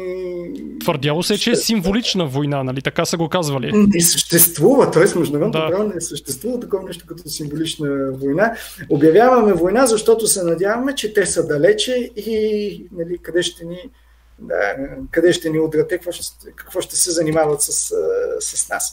А, вече идва, действително бомбардировките са използвани по-скоро именно като психологическо оръжие, за да се накара България да се преориентира в, в войната. Вече България, когато странното е, че България, когато вече проявява такова желание да се преориентира във войната, всъщност именно съюзниците, а именно Съветския съюз, нали, не, не дават реално да се, това, да се, това да се случи. Тоест бомбардировките в някакъв смисъл, дали са били заслужени или не, но са били на празни по-скоро като...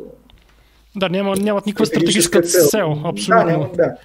Целта е била да се изкара България от войната. България е изкарана от войната и без тях.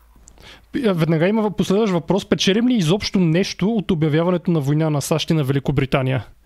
Mm, да, печелим, значи печелим от една страна Македония и Беломорието, т.е. печелим правото да ги управляваме, печелим източна, т.е. Поморавието, което е източна Сърбия, т.е. да. При това знаем, че едни такива обещания, че пълно, че Хитлер е обещавал едва ли не и ниш, ако обяви война на, на Съветския съюз по-късно. Имахме първото си дарение, как може толкова късно да е първото ни дарение? Сика Бечева видяхме Веселин Монев, който ни гостува преди седмица, ни дари 9 евро и 39 цента. Той сигурно в швейцарски франкове ни е пращал, за да го изчисли по този начин. Благодарим му. А, дарете още, за да видим отново си Кабечева. Има тук един човек, който много спами един въпрос. Според мен не е особено важен този въпрос, ама ще го задам. А, така, поне две думи, как е потушено драмското възстание? Имало ли е репресии срещу цивилни? Българските и чуждестранните източници си противоречат. Това наистина е доста малко известно от драмското възстание, но ако искаш да коментираш. Да, драмското възстание, значи преди да преди да кажем за драмското възстание, трябва нещо да кажем, за, понеже явно навлизаме в Беломорието, за характера на Беломорието по това време, то, че той не е чак толкова вече относително еднороден, както е бил преди, примерно преди това. Става дума за, естествено, за войната 22, 22 година, гръко-турската война, която знаем завършва с катастрофа за Гърция и голяма част от населението, всъщност от Мала Азия, което е живело там едва ли не от хилядолетия, е изселено в, в Беломорието, като паралелно с това се осъществяват и размени на население, които в тази епоха са напълно нормални. Така че към този момент гръцкият, е, гръцкото, гръцкият дял от населението вече забележимо е нараснал в, в Беломорието. Кажете ми! Това е, що се отнася нали, до предпоставките за това възстание. Действително, възстанието е потушено нали, жестоко. Т.е. когато говорим за освобождаването на Македония и Бълморието, не бива да си правим иллюзии, че българската власт а, по места общо взето се церемонила много, както срещу национални движения от типа на Драмското възстание, така и срещу комунистически различни прояви на, на съпротива. Казваме го това, за да, така да се каже, да ударим една малка малка контра на нашите а, колеги в момента от Скопие, които като цяло политиката там е да се представя комунистическата съпротива като, като национална такава, което разбира се не е така. Тоест, ако в Македония са били избирани стотици комунисти, то в България са били хиляди. Още две дарения, докато говореше. Георги Терзиев дари 5 евро, без да има коментар към това. А, отново видяхме си Ика Бечева, Влад да Путин ни дарява 5 долара и пита, ще го зададем този въпрос, разбира се. В книгата Моята борба Хитлер в ранните си студентски години е защитавал евреите. Какво го кара да промени мнението си? Благодаря предварително. Значи Хитлер самия там в а, моята борба всъщност пише, че в а, в, т.е. кара го да промени възгледите си, посещението в факта, че се преселва в Виена. И един вид момчето, провинциалното момче в а, малкия град, което е видяло първо успехите на Виена чисто като град и от друга страна той там, твърди, че е видял едва ли не лицето на, лицето на евреите. Значи, що се отнася до защитаването на, защитаването на евреите, по-скоро можем да го приемем това като един контра, контрапункт на по-нататъчната му политика. Той едва ли не аз ги защитавах, а те какви гадове излязоха. Тоест една, може да кажем, литературна фигура. Тук. Така, добре. И може би един, от, може би един от последните въпроси. Защо западните държави не стигат Берлин преди руснаците? Това също е интересен въпрос. И въобще могат ли да стигнат преди руснаците? От една страна човешките, човешките жертви, т.е. западните съюзници действат доста, по, доста по-предпазливо, докато знаем, че всъщност Съветския съюз има на няколко пъти операции, когато, когато всъщност цялата тактика е смело напред. Това, което между другото днес отричат, се отрича в Русия, че тактиката е била да ги затрупаме с трупове. Но, но като цяло, да, проблемът е, значи от една страна е това, а от друга страна вече договорки, т.е. за това действително кой ще влезе в Берлин и че а, руснаците действително са напирали много, така да се каже, към Берлин, докато а, западните съюзници са овладявали доста по-систематично, доста по-систематично Германия, а от друга страна защитата на Германия е била, знаем линията Зигфрид, примерно, е била на, на, западната, на западната граница. Тоест условията за западните съюзници не са били вече тези. Да, абсолютно. А, сега, а, искал ли е Хитлер наши войски да отидат на източния фронт или това си е нашенски мит? значи той към, към края на войната иска всякакви войски да отидат на източния фронт. Знаеме ни даже очарователни снимки на а, едни доста съмнителни арийци от Вафен с, с а, чернокожи, там, азиаци, въобще всякакви, нали, които, които да воюват на източния фронт. Тоест към края на войната всичко, което може да държи автомат. Тоест, до голяма степен е, не е мит. Мит е по-скоро, ако говорим за митове в тази, в тази посока, можем да посочим, понеже битува сигурно някой от е, го е споменал вече за българската Waffen SS бригада, нали, която е... Никой не го е споменал до сега, поне аз не съм видял. Да, за, че съществувала българска Waffen SS бригада, което противотанкова бригада, съставена от, съставена от студенти и българи, които, така се каже, съдбата ги е заварила в Германия, т.е. 9 септември ги е заварила в Германия, което обаче, да, също е към, спада към митологията. Има, между другото, т.е. като документиран, има само един а, санитарен влак на източния фронт, т.е. български санитарен влак, санитар, български санитари на източния фронт, но те са под знака на червения кръст. Тоест, това не се брои. Да, а, така, тук някой може би се шегува, че немската армия е била най-мултикултурната и мултинационалната в кавички армия с доброволци, пак в кавички от целия свят.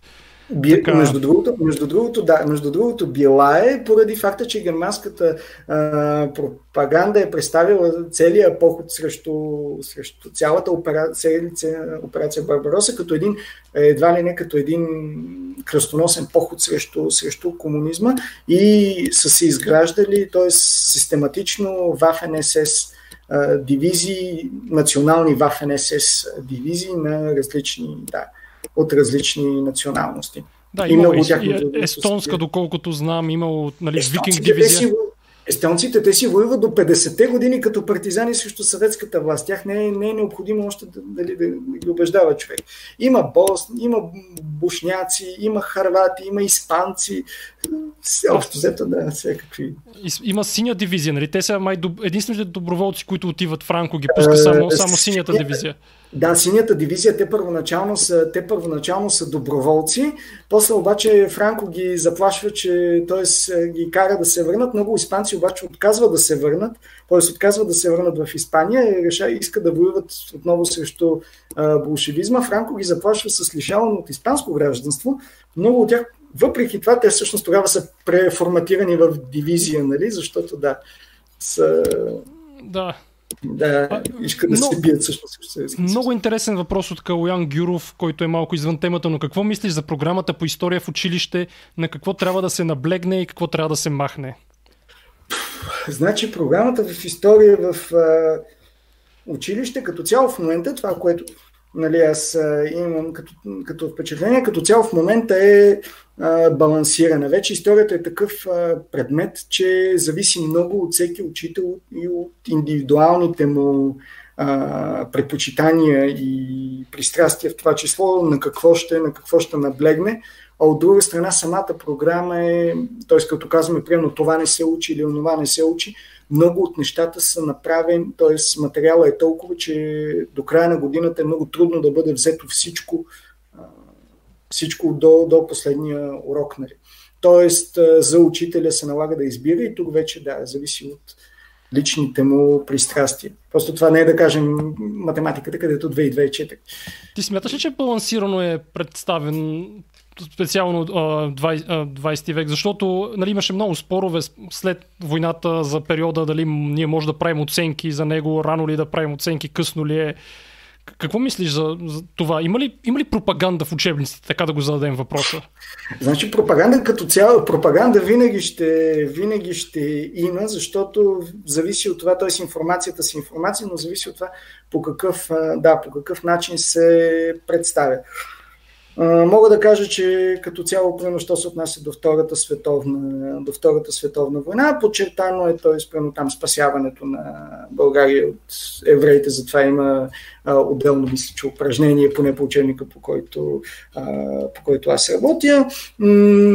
Споменава се естествено главно българското участие в а, войната, т.е. Всичко, всичко това, да, е, вътре го има, и вече, вече зависи от учителя как това ще го, как това ще го поднесе, на, поднесе на учениците.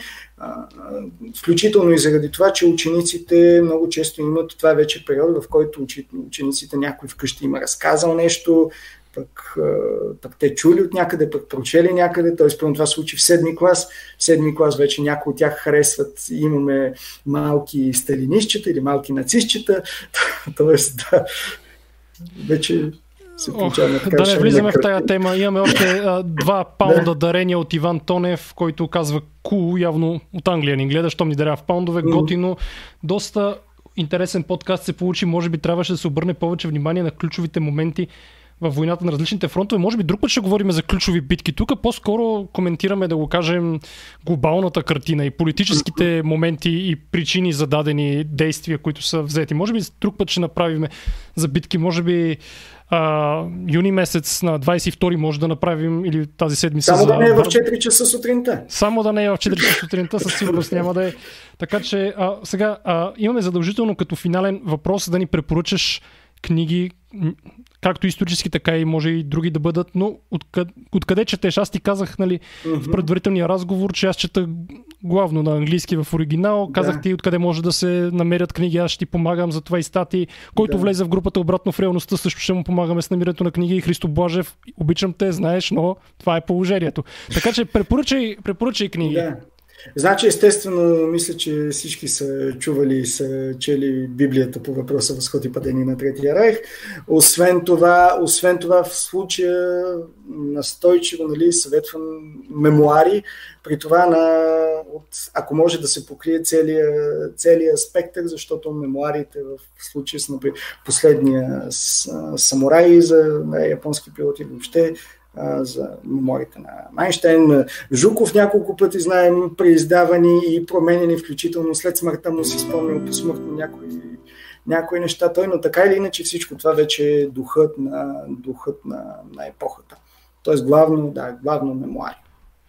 Да, аз също препоръчвам Възход и падение на Третия райх от Уилям Шайрър. Той е американски журналист. Mm. Описва от неговата си гледна точка.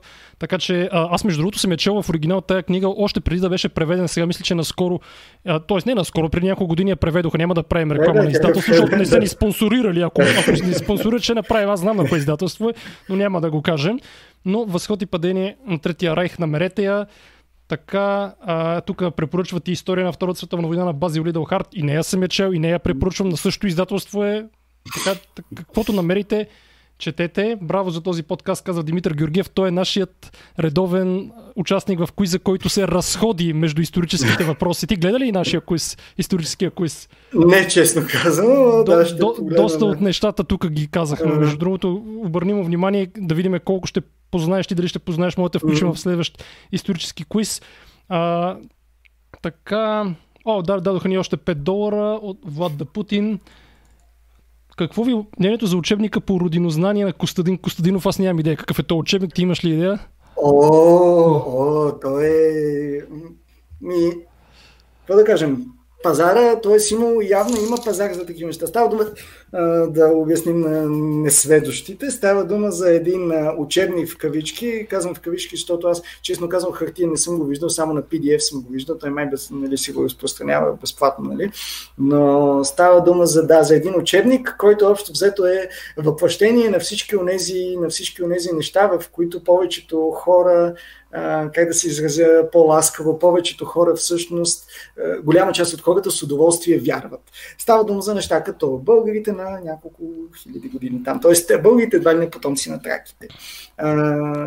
Всички онези, въобще всички онези, така един сборен микс от всички митове, които, които са оборени в последните, в последните години, всичко го има там. Разбира се, това обилно полято с патриотичен в кавички сос на това как да, гадовете се опитват да ни, да ни манипулират, как да, историците са се продали, ама ние няма да им се дадем. Разбира се, става дума, т.е. човека си сега си е партиен лидер. Не Ама крие... той е същия ли? О, ти трябваше да започнеш с това, че е партиен лидер. И ние сме го включвали в едно наше меме, не него. Той говореше с един който е, там с друго нещо се занимаваше покрай него и беше казал, че там индианците нещо са ги, с ваксините си ги заразявали с нещо. Просто абсолютна глупост. Ама, те си говореха двамата заедно. Но просто нямам думи за, за това. Но дай да не завършваме така. Стоян Монев ни дарява 10 евро. Те братя Моневи направо милионери ни направиха. Ние тук сме на тяхна хранилка. Браво, браво за Стоян Монев. Той през цялото време коментираше тук а, неговата позиция по въпроса е доста доста ясна. Който е следял коментарите, ще я види. Така, а, а пак, да, пак да си направиш реклама, това е много важно. А, тук те питат за блог, т.е. сайт, нали така? В началото на подкаста да, сподели, че е модератор на Да, да, история, да, история на света, т.е. там качваме и документи и общо взето, където ни позволят, нали, качваме и книги и такива неща. Т.е. опитваме се да покрием целия, целия спектър от палеолита до сателита, че и след сателита.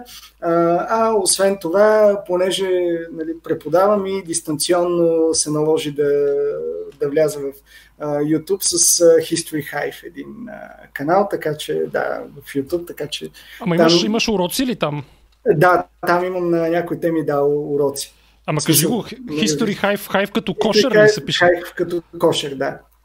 Да, ето, даже имаш а, а, а, имаш похвала от Пандо Типов, който е псевдоним, аз го познавам, нали? но той се пише с псевдоним, каза браво, беше удоволствие. Щом него си му задоволил интереса, той е много трудно да бъде удовлетворен специално. Той. Значи удоволствието е взаимно. Какво? Да. Димитър Георгиев каза, че е намерил сайта още в началото на подкаста. Поздрави. И аз наистина много ти благодаря. Ще ти помагаме с каквото можем с популяризиране. Ние вече сме доста така известна страница с материали, въпреки че Христо Блажев скоро според мен ще агресира над мен и ще наеме някой да ме бие. Но каквото ти трябва като книги, като статии, като въобще материали, които ги има в интернет, ние можем да ги намерим. Така че зрители, влезте в групата обратно в реалността. А, ще ви помагаме с книги. Ние, ние винаги сме много дашни, когато някой иска да чете. Така.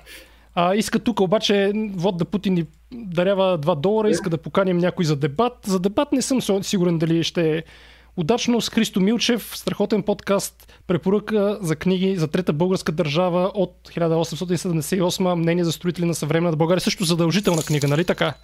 За това е Библия просто, да. Библията. Много добър подкаст. И, и, естествено, и естествено задочните репортажи. Абсолютно. Тоест като допълващо, да. Задочни репортажи, сега тук феновете на една партия няма да са много доволни, но това е, ние не може да угодим на всички. Така че благодарим ви, че бяхте заедно. Много хора гледах, имаше много голям интерес. Споделете YouTube линка, YouTube линка с ваши приятели. Благодарим ви, че бяхме заедно. Пак ще правим исторически излъчвания. Чао от мен. До нови срещи. Чао.